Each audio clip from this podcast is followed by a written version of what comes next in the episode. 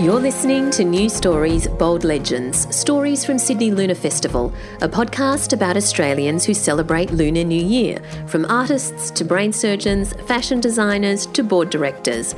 I'm Valerie Khoo, and I'm the City of Sydney's curator of the Sydney Lunar Festival. I'm also an artist, writer, and CEO of the Australian Writers Centre.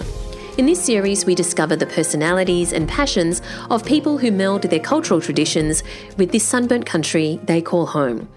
In this episode, I'm talking to Laurens Tan, one of the talented artists of the Sydney Lunar Festival. Laurens designed the Ox Lantern, an incredible inflatable lantern in eye popping silver, red, and white. Laurens was born in The Hague to Chinese Indonesian parents from Surabaya. At the age of 12, they migrated to Australia, and while Laurens first got started in music, playing in bands, he eventually turned to studying art. His art practice has incorporated ceramics for many years, painting, and now innovative 3D installations that are seen in exhibitions all over the world. Laurens splits his time between his studios in Wollongong, Las Vegas, and Beijing. Thanks so much for joining us today, Laurens. Thank you, Valerie. All right, now let's just start with what does Lunar New Year mean to you? Well, you know, because I've lived in Beijing for 12 years and witnessed Chinese New Year at point blank sort of level. Mm. Um, and of course, I've been in Vegas for a little while and what, trying to watch what uh, what they do with Chinese New Year, and I'm really impressed by how much ground uh, Sydney has covered with their uh, Lunar Festival. You know, I mean, Vegas is you know Vegas is a very festive city, so yes. you know it's rather hard to imagine that uh, what Sydney is doing, what Sydney has been doing, has far um, kind of outweighed what uh, Vegas is capable of. But it's catching up very quick, as as you know. You know, all the cities are starting to take the New Year, Chinese New Year in particular, very seriously. So. Mm. It's all very colourful, festive, and it's, it's, it's a, you know a time of the year when the city comes alive, and it's something to look forward to. Now, you, of course, you've created and you've designed the amazing show-stopping Ox, which uh, the Ox Lantern, which is going to be situated in 2019 outside Cadman's Cottage, and I want to unpack that a little bit more and talk a little bit more about the Ox. But just to give people a bit of context, Laurens, when did you first come to Australia? How old were you? I was 12. And where were you? Like, I understand that your great grandparents were from China, but they migrated in the late 1800s. But where did they migrate to? Well, they migrated to Indonesia, which uh, they came from Fujian, which apparently, you know, I'm still uh, rummaging around for uh, proof and, you know, uh, facts. But uh, Fujian, which is normally a very uh, prosperous province, is south of China. Mm I mean, uh, it's, it's Fujian, which is next to Guangdong, really, you know, which is Canton, the old Canton. Yeah. Uh, it went through a bit of a famine. You know, it, it's actually, from what I know, it's known for its uh, uh, seal stones, you know, the things they make those chops out of, the stamps, mm. and for, of course, seafood, you know. But uh, apparently, in that particular year or that group of years, there was a bit of an economic downturn or a hardship and you'll see that uh, a lot of people from that area migrated about the same time to various parts of the world. Well, my great grandfather came to Indonesia, was then under uh, Dutch East Indies. Yes. And so my down to my parents, which is two generations later, they were both born in Surabaya, East Java, in Indonesia. Oh yeah, my grandmother's from Surabaya as well. Um, oh. So you, um, but then you were born in The Hague in Holland. Tell me how that happened. Well, it's funny because uh, my dad was the only one in the family who was not interested in business. You know, the others were in, uh, you know, they had either bakeries or cinemas or something like that. And he was the only one that, but he did economics. he didn't stray too far. And what happened was he did these various uh, postgraduateships in uh, Manila and uh, various places, but his, he did his doctorate in Germany. So basically, uh, we were stationed in that part of Europe for quite a while, and that's how. In fact, uh, I have a sort of godmother, or she she's passed away now a long time ago, mm. in Holland, and we used to live in Holland while he was studying in Germany, kind of thing. That's I guess how it came about. So I was born in The Hague, which okay. is uh, yeah. Sorry, no, didn't mean to interrupt you. Go on.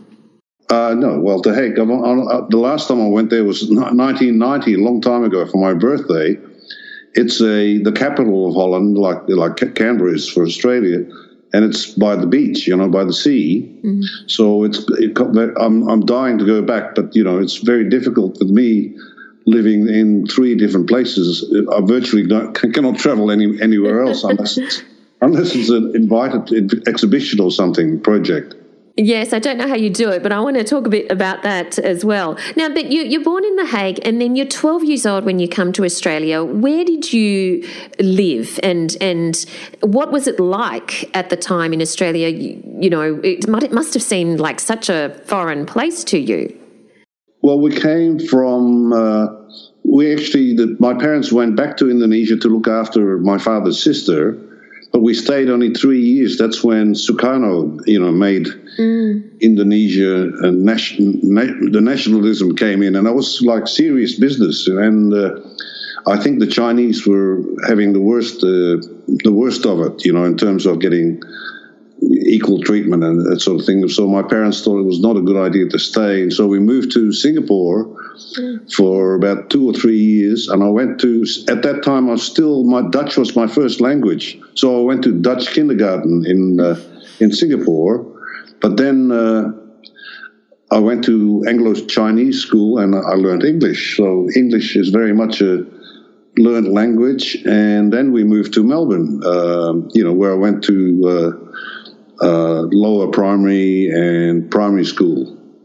And, and even. What, yeah. what was it like in Melbourne? Like, were, were, did you feel that you were different, or did you slip easily into Australian life? No, was. Di- I would, you know, I would say it's difficult, and it still affects me the way uh, we were kind of treated as, uh, uh, well, not only foreigners, but really, un- it was a white Australia policy at the time.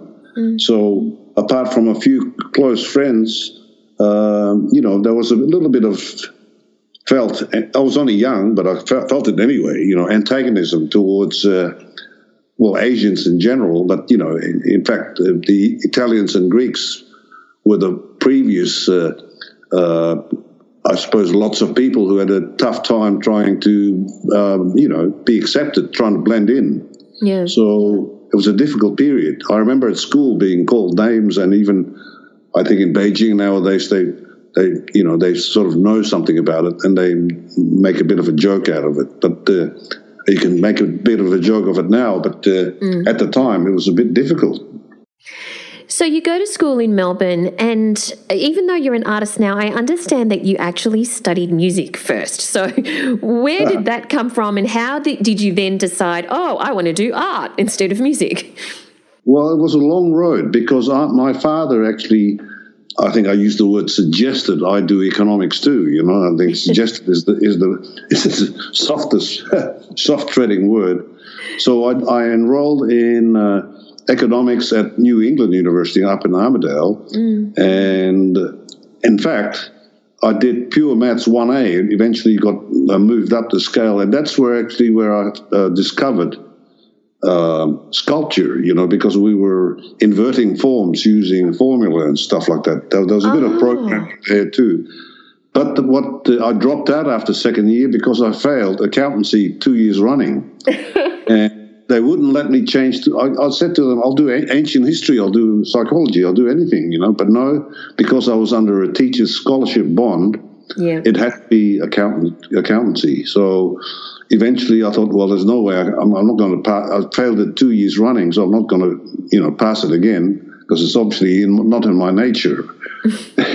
so I, I left. And then my parents had already he was studying in Japan and took the rest of the family, and they left me, you know, in charge of my studies.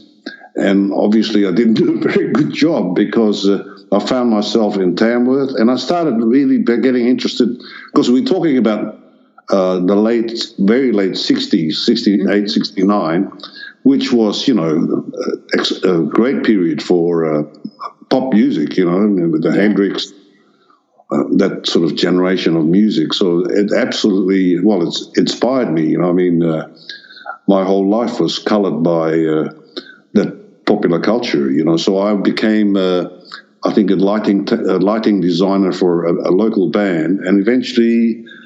Uh, I moved to Tamworth, which is the next biggest town after Armidale, and, and I got a job in doing the interior of a uh, well, what's called a discotheque. Then you know, it's like yes. a, a, a, night nightclub. So that I was paid a weekly wage to uh, convert this old Capitol Theatre to make it a young person's, uh, you know, nightclub. and, and was, so was, you were doing lighting at the time. Yeah, I was actually. I think Ellis D. Fogg was the big influence, you know, at the time. So, you know, I used egg and tempera and all kinds of mixtures with slide projectors and get animation and movement using, you know, different kinds of fluid media. And that's the way it started. But, and I didn't really play much music other than, you know, having the odd strum on the guitar when I was, had some spare time. But eventually I went to, uh, to learn. I went to the conservatorium and, uh, someone gave me a, a bass guitar in pieces, and I managed to put it together, you know, learning about harmonics and everything, and I started to get interested. So I did, uh, even though I'm not very good at reading music still, you know, I, think like my Mandarin, reading music is kind of a bit stubborn, you know, in, mm-hmm. in, in being smooth. So I studied theory and arrangement at the Conservatorium in Sydney and started to play in garage bands and such like until I went to Adelaide, where I, I actually I bought my first house there. It was so cheap, and uh, but when I got to Adelaide, I was I didn't know what to do, you know, so wash dishes and stuff like that. Until one day I thought, I know what I'll do. I'll try and join a band, you know. So the band I eventually joined, we were together for something like five years. So it's uh, technically it's the first my first professional source of income. and so you, you've joined a band, but where did the art come in? Well, I did a bit of art, you know, sign writing and stuff on the side, but uh, I, because I couldn't get any other job, I, I thought I'd try the art school in uh, the South Australian School of Art, and they they accepted me. I went in and started off with printmaking and painting, and then eventually in second year I started to find my way with ceramics, you know. So I, I, actually the ceramics I took on very seriously and did it for something like 17 years as a uh, as a profession, you know, as a vocation. So I actually had a stage where, I, of course, I taught ceramics uh, at universities and stuff later on, but at the time I cut my teeth uh, selling things like casseroles and mugs and stuff like that, you know throwing them and going around to the shops, to galleries, and trying to make ends meet. so when it was it when you were at art school in South Australia then that you decided, okay, this is going to be my vacation. I don't think I'm going to do music and I'm going to forge a career as an artist. And and did you what was your plan at the time? Did you immediately think that's it, I'm going to do ceramics is my thing? Well, yeah, in a way, Valerie was, was a kind of a obsession all of a sudden. Actually, it was my then my first wife. who We're not together anymore, but she thought while I was doing my art school printmaking, whatever, she'd uh, hire a pottery wheel, take it home, and start her own hobby. You know, and I started helping her. And I, when I picked her up from the night classes. I stayed and eventually uh, I came a bit earlier and I thought, oh, this is very fascinating, you know, glaze technology, all that sort of thing and it had me spitting. So the following that semester, I, I swapped my major to ceramics, and uh, you know, I think the the whole I enjoyed it very much. I, I, think I was very good at it. You know, throwing and the design.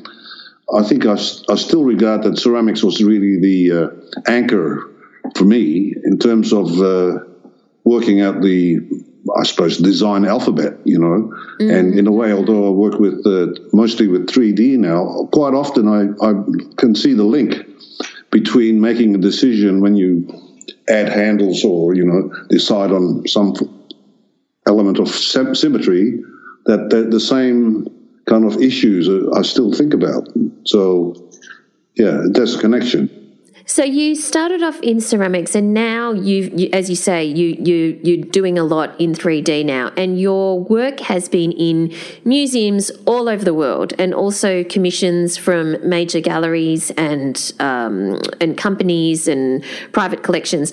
Um, how would you describe uh, uh beyond just saying it's in 3D, how would you describe your artwork these days and what inspires the thought processes behind the artworks?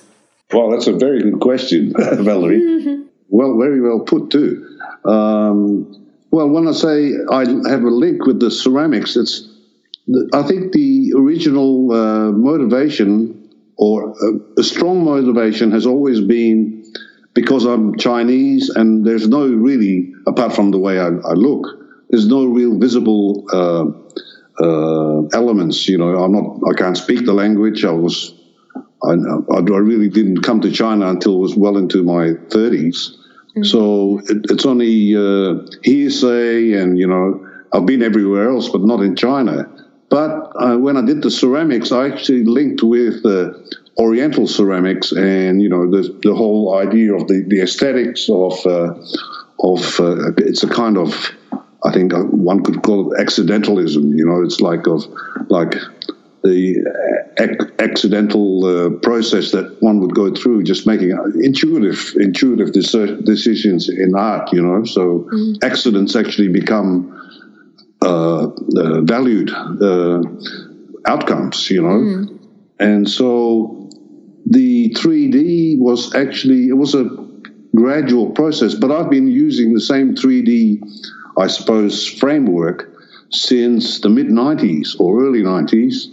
So it's like almost uh, 20, 25 years that I've, I've used the same thing. And by the way, over the years, I've changed my um, medium, uh, let's go, let's say, quite a lot. You know, each one lasting quite a bit. Like painting, maybe ten or twelve years, but ceramics was seventeen years. Yes. So this three D now is getting to 25th year, so this is the longest. But the thing is, 3D covers so much, you know.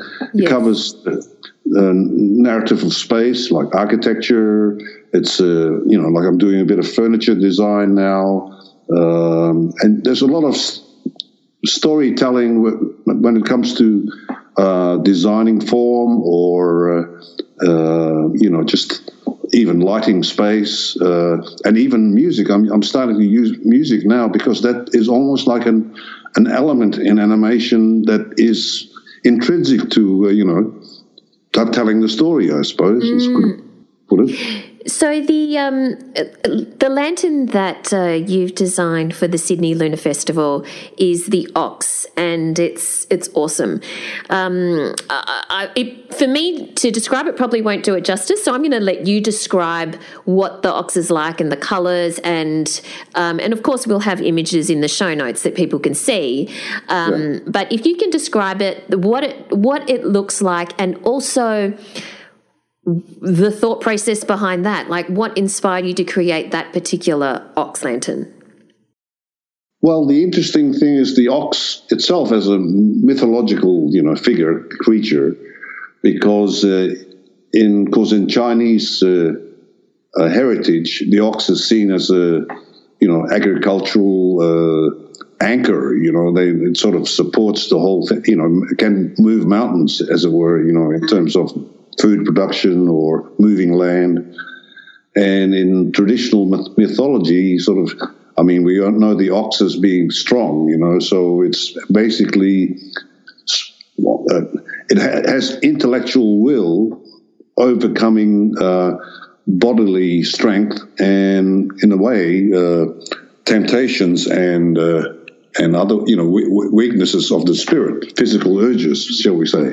So that's to me when when I first approach uh, the ox as a symbol. Well, those elements came up first, you know, like, uh, um, of course, there are many other qualities. Uh, but, and in this case, the ox sort of emanates from a wave or a rock, you know. So yeah. it's actually uh, coming out of out of the earth in a sense. But the wave I've used previously um, in Chinese uh, figuration symbols. There are scholar scholar rocks or philosophical philosophers rocks in gardens, and you you know you see some in Sydney, large rock, natural rocks that are you know un, not carved or anything; they're just found like that and they they're appreciated for their natural beauty there. You know, the curves, the texture, patterning, and so uh, I suppose it's called a scholar rock because it encapsulates uh, natural uh, beauty and natural aesthetic as read by. I suppose an intellect, you know, something like that. Mm-hmm. So the wave is actually comes from that uh, tradition. In fact, I've been using uh, in Beijing, I used to, I'm still collecting uh, traditional toys. When I say traditional, not that traditional, maybe 10, 20 years old, when there were these plastic uh, wind up toys, which you can no longer get, you know. Mm-hmm. Uh, well, the ones I bought all had, because um, there's Chinglish always with them, and they're called happy toys, you know. Yes. but uh, on one of them, there is a dolphin, that, which is an, another uh, heritage emblem, the dolphin coming up with a wave under it. So the mm. Basically substituted the ox for the dolphin, and it looks like uh, you know the dolphin, uh, the ox emanates from a scholar rock in the shape of a wave. Yes. So it has Chinese custom sort of entwined in in the uh, symbology. I love it. And it is a very imposing lantern. And I think people are going to um, love it. And it's going to be very heavily Instagrammed. Uh, now, you, are, you work out of Beijing, Las Vegas, and Wollongong. Now, they are three cities that you would not normally have in the same sentence. No. People wouldn't normally associate them together. Tell us why. Why those three cities? you know, it's not an easy matter to say exactly, you know, like like an equation or like a recipe. this or like a piece of music, you know, with the G flat is in there because of a, a you know this, that, and the other. Mm-hmm. They all came by accident, you know. Uh, I remember Beijing. I was teaching for a private institute of technology in Sydney, and they were going to set up a school in Beijing, like a subsidiary. Mm-hmm. And then they were setting up one, one, in Mumbai. I said, "Oh, Beijing! Oh, I'm interested to have a look." You know, it's just like a. I had been in China before, but I was curious enough to, you know, I suppose stick my hand up and say, "Well, you know, I, I can help somewhere do something." So I thought, get a studio and be on the ground there and be off uh, assistance when it comes to uh, setting up a new course or new school. So that's how that started, you know. But um, but you go to Beijing and and because prior to that, had you do do you speak Mandarin? No, I don't. I mean, I have an interest. I I, yeah. I like listening to it, but I you know I think my brain is too fully occupied with other stuff like music. What was it like? What was it like though going to Beijing? With did people have an expectation of you to speak Mandarin, and then did they? And how, what was their reaction, positive or negative, when they discovered that you couldn't? Well, I suppose I first stumbled on that, the thing you mentioned, the, the, the, the dilemma, I suppose. Mm. When I first came to China, that was 1987, I went to uh, Guangzhou and to Changsha, where Mao was born. Mm. and that's where I noticed it first, you know, because, uh, and it's the first time I had set foot in China. So the whole thing, all the the, the statues, the whole thing was uh, the bicycles. Everything to me was uh, had a great mystique and depth. And what I found was the the people. They looked at me. I, well, that's just my fond memory looking back. They looked at me as a brother, but the fact that I couldn't speak it, you know, is uh, was an interesting thing. I mean, looking at it lately, I mean, sometimes I go in a restaurant with maybe an American and an Australian, mm. and uh, that maybe the two scholars, Chinese scholars, you know, and both of them, they might be, you know, Caucasian or something, yeah. but uh, they, they both speak fluent Mandarin, and uh, you know, I stumble around in, in, standing in the middle of it. and the waitress in the restaurant looks at me and you know what uh, you know she's expecting me to say more you know. Yes she's confused. But, well yeah and it's, you know also it's a, a, great expectation. What's the matter with you? Why why aren't you uh, you know in the forefront? So yeah. it's kind of interesting uh, i mean i have a lot of friends in uh, in beijing and in china in general and i think there is a, a, a a bond or a understanding, something about the. Even though I didn't, I wasn't born there, I didn't go through the cultural revolution, and there's much I don't understand. You know, I mean, Mandarin and Chinese in general is has such philosophical depth. You know, mm. it, I mean, it intrigues me, and I study it and I use it in my work a lot. But unlike people that have gone through the revolution and studied the language and the philosophy throughout their lives. I, you know, I'm, I'm a, like a babe in the woods, really. But you know, I've been uh, curated in a lot of exhibitions by well-known uh, curators in China, and I think what they saw was uh, uh a different um, outlook in the way I used language or the way I interpreted, you know, what I observed. All right. So, how then did Vegas come about? well, that's an interesting one, too, because, uh, you know, the thing is, what I haven't mentioned so far is I've always been fascinated by toys, you know? Yes. And in, in particular, souvenirs. And that, that was uh, early to mid 90s. I was working on a thesis. Uh, which was called the mass customization of cultural identity. In other words, souvenirs, you know. Mm-hmm. So I went to Hawaii thinking, oh, this will be a great place for souvenirs. And I was bitterly disappointed, you know. I think I bought two tin science fiction tin toys made in China, battery operated, but all the uh, all the souvenirs in Hawaii were just bitterly disappointed. I was disappointed, and I, okay. and for a while there, I thought you know, why do places have such poorly made, poorly thought out, poorly designed souvenirs when, you know, most of us travelers just long to have buy something that we can take with us to mark, you mark the occasion or remember the place by.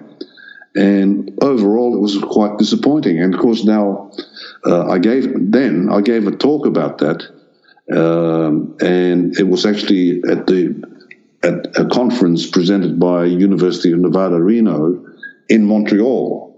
And the woman who uh, gave a talk before me and heard me speak is Felicia Campbell, who's a professor of English at UNLV uh, in Las Vegas, you know, the university here. And then she said later on, Have you been to Vegas? I said, No, I haven't. I've seen movies and everything else. And she said, Why don't you come with me? I'll show you around. And of course, when I came here, I was totally flabbergasted.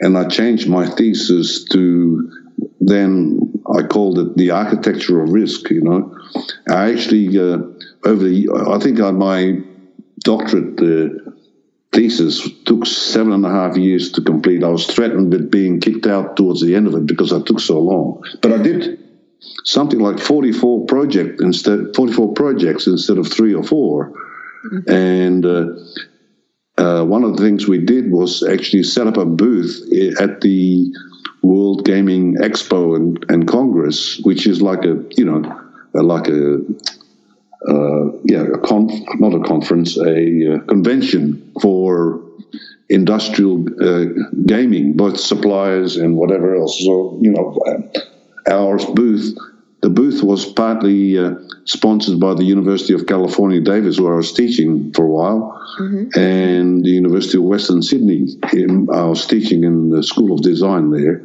So we had a lot of animation, we had a game design. Um, it was quite intense, you know. So it was uh, the most industrialized uh, few years of my sculptural and, and 3D experience. So we got quite a bit of work actually from various casino and particularly uh, a floating casino in Atlantic City was very interested in what we what we did. So that was I finished when I finished my doctorate in 05. I, that's when I moved to Beijing, and I, I basically closed the chapter on uh, Vegas. Mm-hmm. So I moved to Beijing But then uh, I had a, my first solo show in US was in New York, you know, in uh, Lower East Side. Mm. And all the work I had been making in Beijing, I shipped to uh, to the US. And after I had about something like 13 exhibitions, you know, various ones, some small, some only, you know, single pieces and art fairs. But I had a problem with storage. And before, when I had the project in Vegas, I used U-Haul storage, which was not not cheap. You know, it was like 90 bucks a uh, a month for uh, like a small, you know, square, uh, 50 square, not even 50, I think 30 square foot of space. Mm-hmm. So uh, this time I thought I have to do something different. So guess what? There was a recession in the housing market, and I ended up buying. I thought I'd try and buy a house and use the garage for a storage. And here, here, I am, you know, seven years later. Uh, I've got. Oh my now, goodness! it's now become a studio because I managed to keep all the work in circulation and exhibitions all around the place. You know, so all the big ones are out being exhibited, and I love being here. It's it's you know when you ask why the three places, sometimes it's not easy to answer that, especially Vegas. A lot of people don't understand why Vegas because I could have easily at the time. Miami was in contention because I had some uh, exhibitions with the you know art fairs there mm-hmm. and Queens, which is probably the cheapest of the, uh, you know, around New York. But but I, I was lucky. Uh, Miami suffered some, both Miami and Queens suffered, uh, you know, typhoons and mm. terrible uh, damage from uh, weather and stuff. So it was Vegas. So well, uh, I, I, get it. I love Vegas, but but when oh. you're in in Sydney, when you're in Australia, why Wollongong? Well, actually, in years gone by, I used to move to a city when I was offered a job there, and that was a perfect example. I was offered a job at the University of Wollongong, and I was there. I was only there five years, and at the end of it, uh, when the contract ended, I thought, "Oh well, let's go back to Sydney." Uh, and I think one weekend I started driving around the northern suburbs, and I thought, "Hell, this is." I never had time to, you know, look around Wollongong until towards the end of my contract. And I thought, this is about as good as any, you know. but at, at the time, it wasn't very popular because the coal mining was still rampant and there were, you know, empty, full and empty coal trucks, semi trailers going up and down the highway. So it was very unpopular at the time, you know. But I thought I, I could see something there. And that was about 90, 90 uh, 91, I think. So I've been in Wollongong since 91. Oh, but since 87 when I started teaching. But uh, I've lived there as a, without having a job there since 91. So that's what, 27 years ago, right? So let me guess, you bought a house with a garage there as well. well, I, the garage was only like it was a, a minor shack, you know, it was really yeah. terrible. It's all I could afford. But uh, and you know, the luck in my life is uh, because one Wollongong has been a big part of it because we've watched the uh, environment change and grow, and I've managed to be lucky enough to um, change addresses at the right time and at the right place. So we have a lovely place in uh, Wollongong, and it, it's I don't think it's you could beat it. I mean, unless you had you know a lot of money and move to Bronte or somewhere like that. now, are there many Chinese customs or traditions that you incorporate in your life these days? Obviously, well, I presumably while you're in Beijing, it just surrounds you. But, but uh, you know, when when you're not there, in particular. Yeah, because I, in a way, Valerie, I've done it so. I'm still reading about it, and I've got a couple of books here. I'm reading about still reading about uh, Chinese idioms, Chengyus, you know, and I've got an architectural project which deals with that. In fact, I'm working with a factory, furniture factory in Be- Beijing, or they're now closer to Tianjin in China. And what we're doing, what I'm doing, is actually uh, designing contemporary, I think I call them form rather than furniture or sculpture, contemporary form based on Chinese heritage So the difficulty with heritage is because so much stuff is well known, and a lot of it becomes a little bit cliche. You know, like it's hard to come, kind of come up with uh, like good luck symbols and turn it into something that's uh, different or inventive. So that's the that's the the hard part. It's easy to describe it, but when it comes down to brass tacks, to come up with something that actually is you know worth spending time on, or people worth seeing it, or even uh, you know buying it or exhibiting it. That's the challenge. So, but yes, heritage customs is uh, still something you know, and the whole thing about language, uh, the you know, graphic design of characters. I don't know. Do, do you speak Mandarin? No, I don't. But do, right. do you speak Dutch and Indonesian? Well, some. You know, it's got, it's got very rusty because yes. uh, I, I, remember when I went to Dutch uh, to Holland. And I tried to speak Dutch. I, I, in fact, my French is about better than uh, than my Dutch because I actually studied French at school. And when I had my residency there, I, I was forced to because they wouldn't speak English, the, the French. So actually, and I, I find a lot of uh, in common between French and Chinese. Actually, you know, like the uh, the the shapes of of uh, sounds and stuff. Mm-hmm. You know, um, so I think like language has become like uh, I suppose a bit like music. You know, like uh, color. It's like um, color nuances and and mm.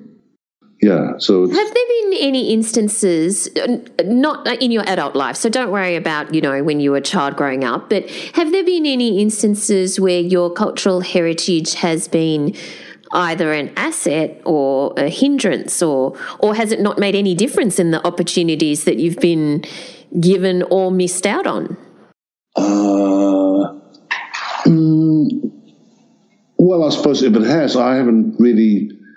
It doesn't concern me anymore. I yeah, think uh, that's it's it, it's like not my problem, you know. Yeah. Now, in terms of your creative output, you're pretty busy and you are doing a lot in, uh, you know, three different countries.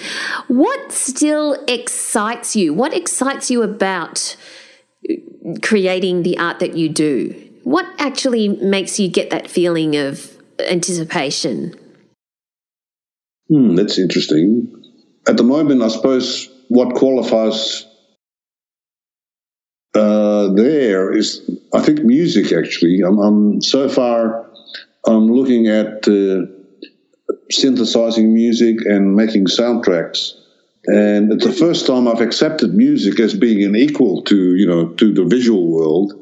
In in in the past, I haven't been able to like uh, come to terms with it in such a way. You know, So I'm, I'm sort of more relaxed.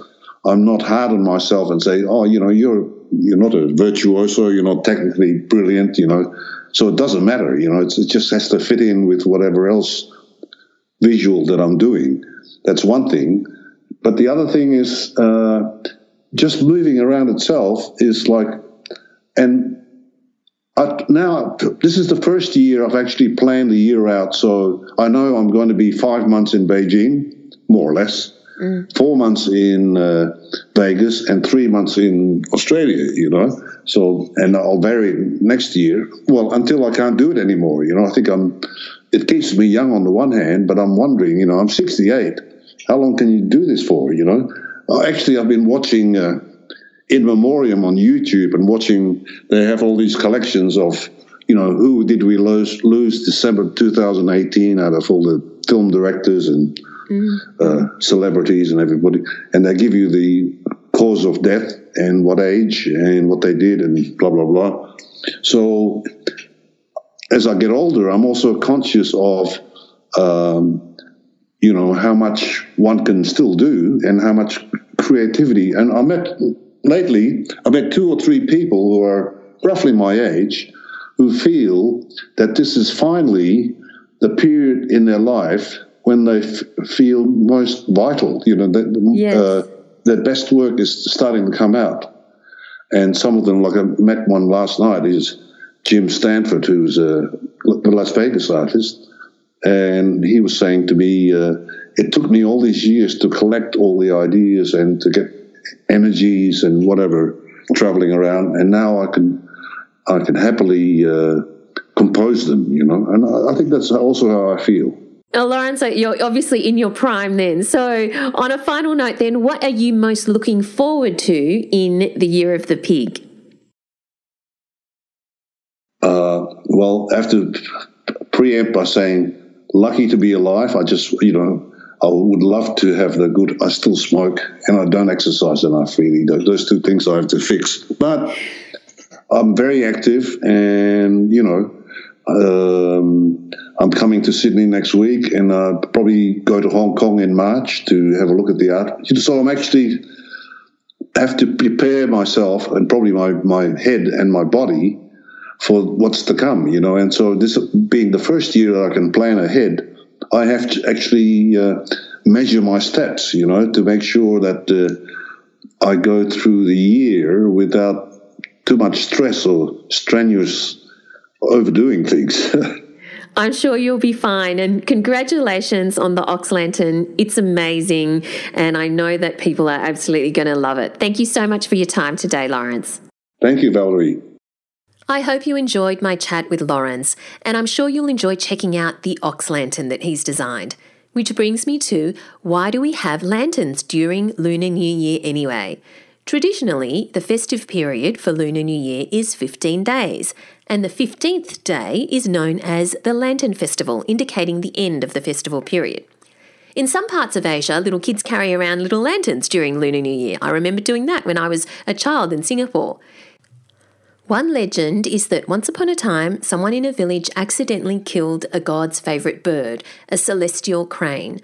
Of course, the god was cranky and asked his soldiers to set fire to the village on the 15th day of the new year. But one of the god's daughters couldn't bear to see that happen and went to warn the villagers.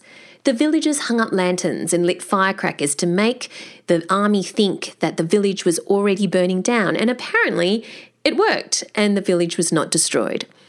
So, the use of lanterns for decoration and for actual lighting is something you'll see a lot of during Lunar New Year. Some of them are very intricate and elaborate, and others, like the innovative ones lining Sydney Harbour at Circular Quay during this period, are iconic art installations, and I hope you enjoy checking them out. Thanks for listening to New Stories, Bold Legends, Stories from Sydney Lunar Festival. My name's Valerie Khoo, and you can connect with me at valeriekhoo.com. That's K H O O. To find out more about the City of Sydney's Sydney Lunar Festival, go to sydneylunarfestival.com. Or to find out more about the people featured in this podcast and to keep up to date with future episodes, go to newstories.net.au.